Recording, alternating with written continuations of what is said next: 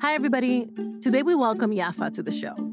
Yaffa always knew that her Afro Dominican mom wanted her to marry a white American. So when Yaffa fell in love with a Dominican man during a trip to the DR and later decided to marry him, she knew her mom wasn't going to approve. Let's get into it. My name is Yaffa Santos. I'm an author. I'm also a mom, and I'm in training to become a family therapist. My new book is A Touch of Moonlight, and growing up, I called my parents mommy and dad. I was born and raised in New Jersey by a Dominican mother and American father. My dad is Jewish American, and he's been racialized as white. I would say he identifies as white. In Dominican Republic, there's also a lot of internalized racism. Like my mom is an Afro Dominican woman. She's a black woman and she does not identify as a black woman. My mom came to this country in 1963. She was about 18 years old. She felt that she'd done a lot of hard work to become American. And in her mind, that was unbecoming Dominican. You know, like if people would ask her, Where are you from? She'd be like, Oh, I'm from everywhere. I have ancestors from this place, this place, this place. Her belief was that if she became more American, she'd be more successful. She would say, You have to be a professional, make your own money. But then she'd also say, You know, I want you to marry somebody who is like well off. And what I understood was that she wanted us to marry a white person. I was on a school vacation. I was senior in high school. I went to stay with my abuela, with my grandmother, in the place that in the Dominican Republic, in the town that she lived.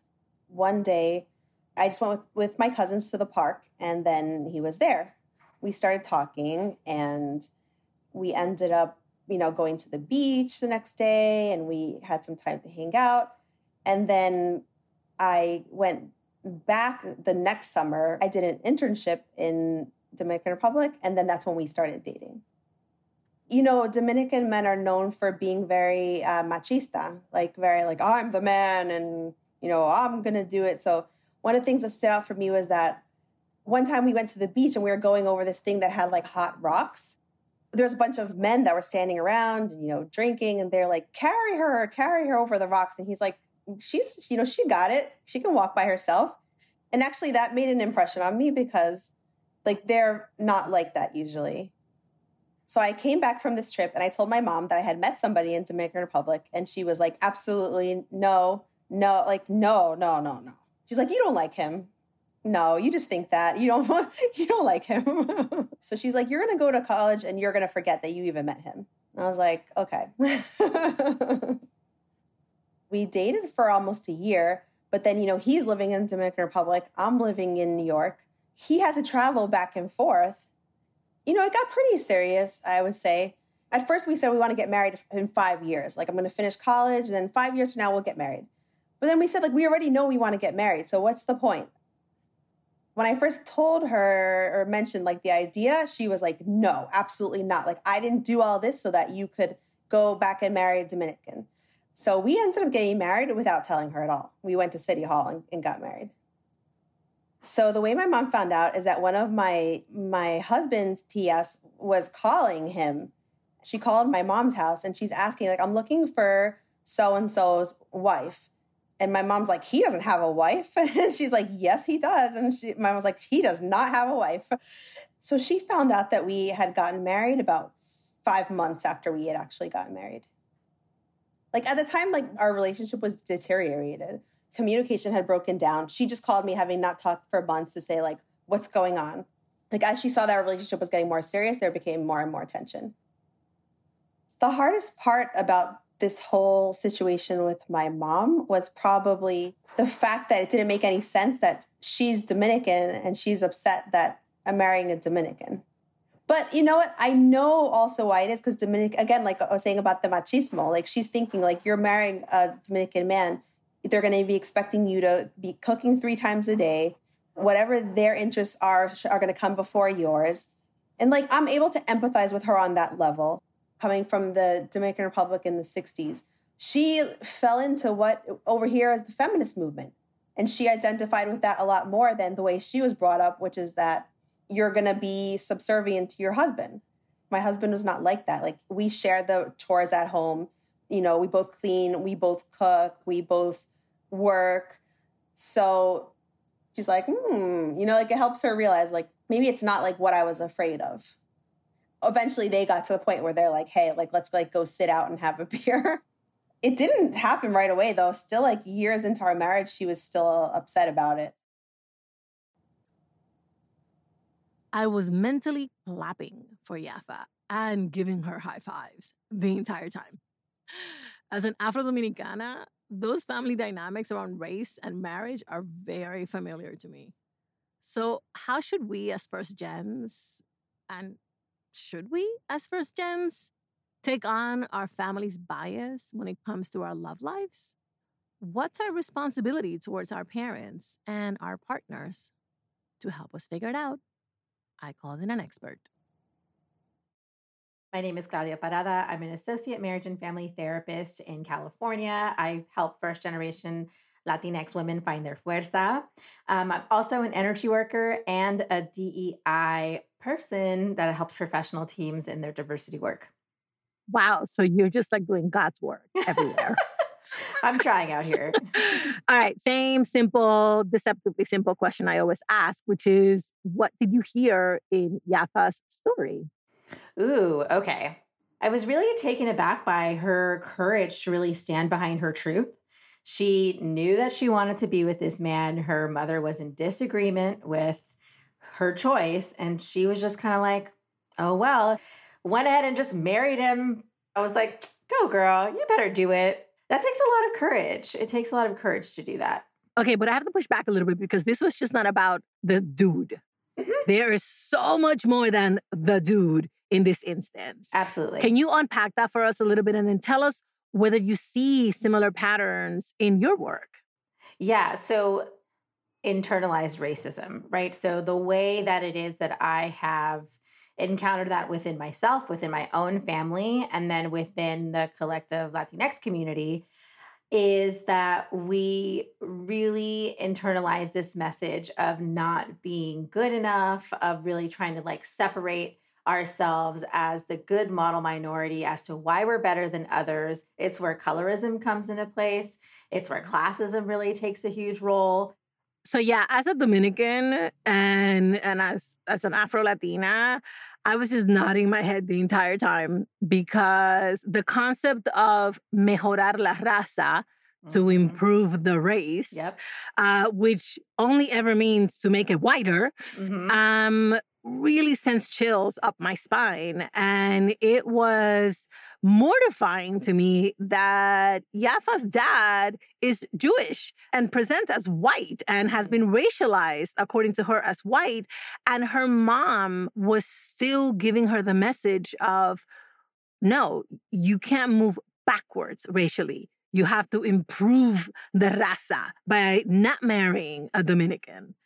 So for me, what I think about when I hear mejorar la raza is how deeply rooted this concept is in colonialism and how indoctrinated that has been in us for generations. While there's a lot of pain there because of how violent that experience was for us collectively, there's also a lot of internalization that I think that we've done as Latinx people to really try to survive that, right? And so part of it is assimilation. As painful as it is to look at, the closer in proximity we are to whiteness, the more stability and safety and success that equates to.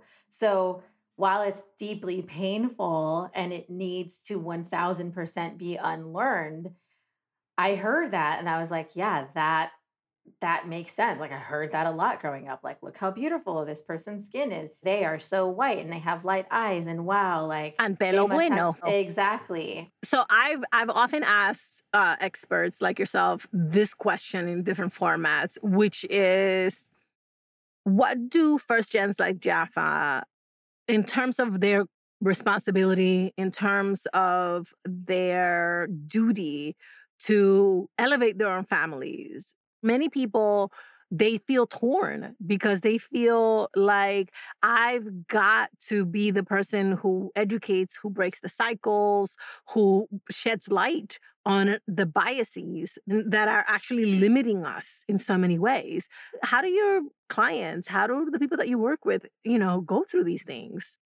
I find this to be a really complex question. Of course, you want to think, yeah, stand up and say what your truth is and be the one who educates. And then we also have to think about positions of privilege and the different intersections of identity. Like, not everybody can stand up to their parents and say, I disagree with you because maybe they're queer or maybe they're going to lose their housing or we don't we don't really know everybody's situation also i would never in and of myself say to an Afro Latinx person, like, you need to be the one taking on this emotional labor because they've already taken on so much emotional labor.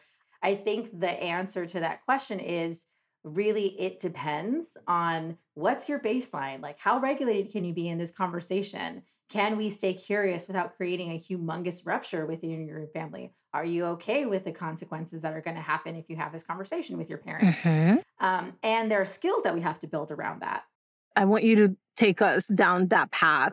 Talk to us about the skills. One, how are you examining your own self and how you're coming into the conversation? So, like the way that we're going to be stepping into a conversation, hopefully, is with a regulated nervous system, an understanding of how and when we get triggered, how to cope with those triggers, and then stay curious about, hey, mom and dad, you're saying something that's like pretty problematic. I don't agree with that. Let's have a conversation about it. Um, there's also co-regulation. So mm-hmm. like mm-hmm. really in like inviting and educating yourself and your whoever's in the conversation with you around how we can stay in contact with each other. Um, the first step in this is having the awareness of yourself when you're starting to feel activated. So your thoughts, your uh, physical sensations, and the emotions that it is that you're aware of. So when you begin to feel escalated or you begin to recognize those in your partner, whoever's in your conversation, then really saying, you know what? Can we take one moment to pause here? I'm feeling like I'm getting activated, or I'm feeling like I'm getting really excited, and really kind of like owning that you need to take that pause. There, there is like those mirror neurons and how nervous systems can really come together.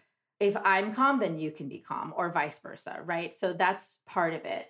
I can pivot and say, you know, can we take a moment to laugh or make a joke or have a tea or go for a walk, right?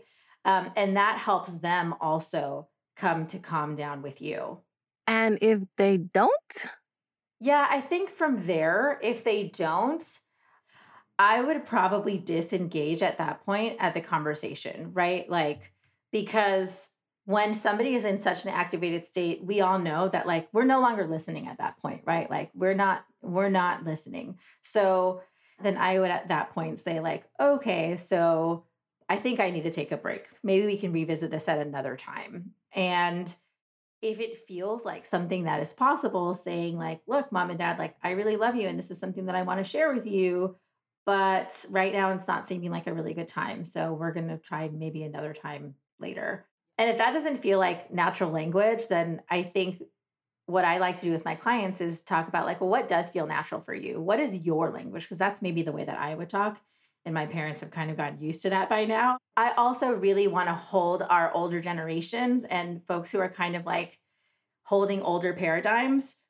They can also change too, right? Like if we if we kind of work it with them. Um, I've seen my partner do this with his mom because she lives with us and he's like mom mom i i'm trying to talk to you. Like i'm trying to tell you this. I'm not i'm not accusing you of anything. Like i i just want to have a conversation with you. Is that okay? So it's actually been like quite a few times of trying that where she actually has come around sometimes yeah, so I'm actually glad you brought up two really key things here. One is that this is not one and done. Like there are ingrained patterns of behavior that if we want to see change, it has to be repeated and you have to make many attempts.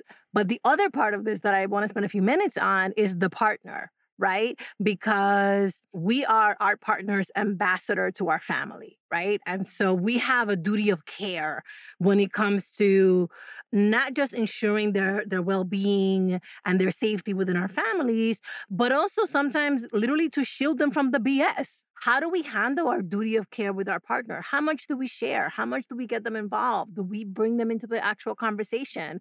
Where do you suggest people draw boundaries when it comes to this? Ooh, I think that's a really good question. Um, your partner is not responsible for me, at least the way that I hold it is like they're not responsible for taking on your family's BS or conforming to your family's BS. So, like you, as the partner that is in this family dynamic that is problematic, need to figure out like, what is my system of support where I can really work through this without displacing it onto my partnership? Because it's really not fair and it's not their really it's not their emotional labor to carry. They can support you in some ways, but it would be really shitty to tell my partner, hey, my mom actually doesn't like you because you don't come from money, or my mom doesn't like you because you're Afro Latinx or you're X, Y, and Z, right? It could be mm-hmm. a million different things. And that would be a really, I think for me, a terrible thing for the partner to hold and know, right? Like, mm. we don't have to protect mom and dad, but we also don't have to completely displace that labor onto them either. That's not fair. Okay, but you need emotional support as you're going through this. So you're going to need to identify somebody in your support system, whether it's a friend or community member, a mentor, a healer, where they're going to be able to have that kind of critical eye of systems and have an understanding of how they can support somebody through a process that is challenging, right? So, mm. whether it's in your church or in your spiritual practice or with your friends, I encourage you to write it out because when you have it in front of you, you can kind of like pick from your menu, right? Like today I'm going to call Jessica and she's going to, you know, have 30 minutes for me to talk about how shitty it is with my mom. Also, have a therapist or a coach. Like I completely encourage this too. Obviously, I'm I've drank the Kool-Aid. I think therapists really help for this to be able to help you process and not only verbally but physically. When you're holding emotions in your body they can help you physically process those emotions right? Maybe therapist is not everybody's thing but like i have girlfriends who see a psychic or a curandera or whatever it is right? And then make yourself a list of how it is that you support yourself. So is it a walk? Is it a meditation is it a bubble bath is it and then you know those other things on the list um, is it ice cream? Is it going for French fries? Like, what is it that is actually going to help support you through a difficult time so you're not displacing that onto your partner? So, really making those lists and having them readily available to you so you could physically touch it and see it is helpful. All right, final question, which is kind of open ended, but did I forget to ask you about something? Ooh, I want to echo and emphasize the thing that it is that you said, which is it's not a one and done. A lot of times like people when they come to work with me they get really like ah but i did the thing already and then like i have to do it again? Like i did my boundary like i have to keep holding it. Mm-hmm. and even in dei work when you're talking about anti-racism like oh we have to keep exploring this and i'm like yeah it is a constant and lifetimes work of engagement so once we start to think about it as the long game then it really takes off the pressure of like having it be more outcomes based, right? Like really giving yourself that grace and our families and friends that grace too. Like they need it as well. Thank you, Claudia. You're a gem. Thank you for being here. Oh, thank you for having me here. All right. Here's what we learned from Claudia calm down together. When you feel triggered during a difficult conversation, invite your loved one to take a break with you. This helps everyone calm down while staying connected and committed to moving the conversation forward. Create two support lists. One is of people in your network you can turn to when you need to vent or process a challenging situation. The other one is a list of activities you can do by yourself to support yourself. Pick and choose as needed. And remember, own it. If it's your family's bias and their difficult dynamics creating the drama, Do the emotional labor yourself and leave your partner out of it as much as possible.